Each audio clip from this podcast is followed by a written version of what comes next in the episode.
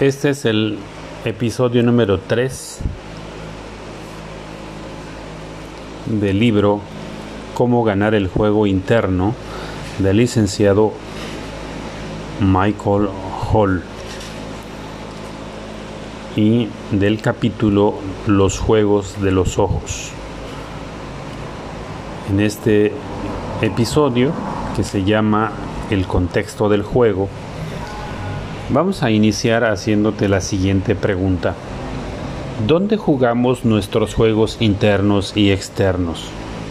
En ningún otro lugar que en el campo de nuestro sistema mente, cuerpo y emoción. Por eso es que nuestros juegos internos llevan acciones, emociones, habilidades, conductas y hábitos. Los juegos que nuestros marcos inician dirigen nuestros estados mentales, corporales, emocionales, que son nuestra forma de pensar, sentir, actuar, de relacionarse, etc. Nuestros marcos mentales son de una importancia tal debido a que gobiernan y determinan la calidad misma de nuestra experiencia y vida. Los, los, marcos de nuestros juegos tienen una influencia sobre el significado de la vida y la forma en la que jugamos dicho significado con nuestras acciones. Posteriormente describiré cómo se conecta nuestro cerebro y neurología con el cerebro del marco. Realmente no tenemos otra opción sino la de crear, establecer y aceptar varios marcos y posteriormente jugar con ellos en nuestros juegos del día a día. Pero antes de hacer esto hay que hay algo más que considerar, algo que tal vez te dé el susto de tu vida, es decir, si tú no conoces los marcos del juego en tu vida o cómo jugarlos con paciencia o con conciencia, puedes estar seguro que la otra aterradora alternativa ocurrirá. Serás el juguete de tus juegos. Los juegos harán de ti lo que quieran porque gobernarán el qué y cómo percibes las emociones que experimentas y tu mismísimo estilo de vida.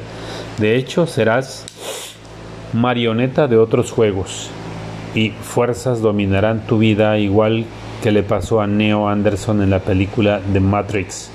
Serás el esclavo de los marcos de juego que te impusieron tu cultura y tu familia, esos mismos que la gente te invitará a jugar todo el santo día. Estarás bajo su control.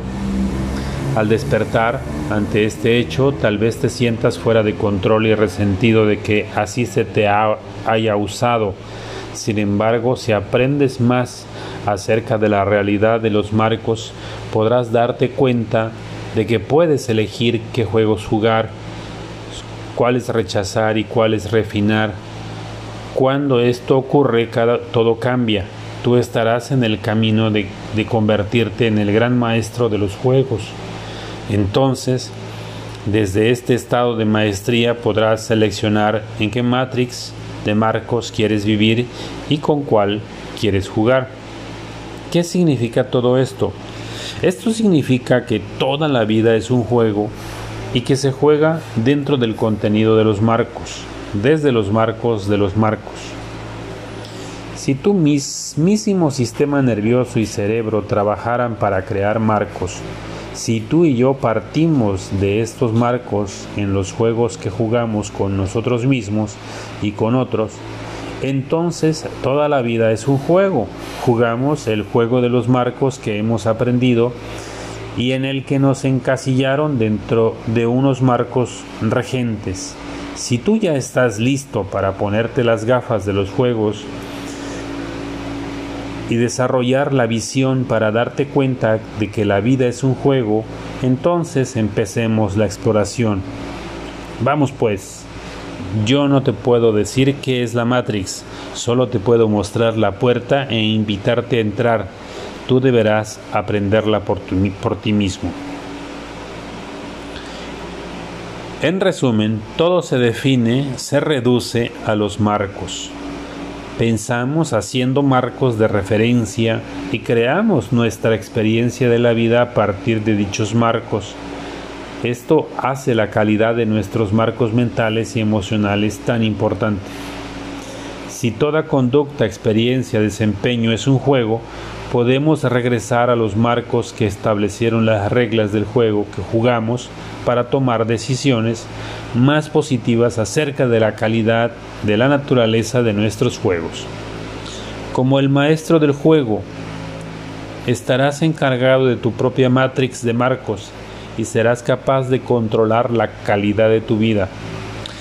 La meta última es que te hagas cargo de los juegos interiores que ocurren en tu mente, para que puedas tomar el control de la calidad de tus conductas exteriores. Así dirigirás con más conciencia y elegancia los comportamientos que te permitan hacer tus sueños realidad.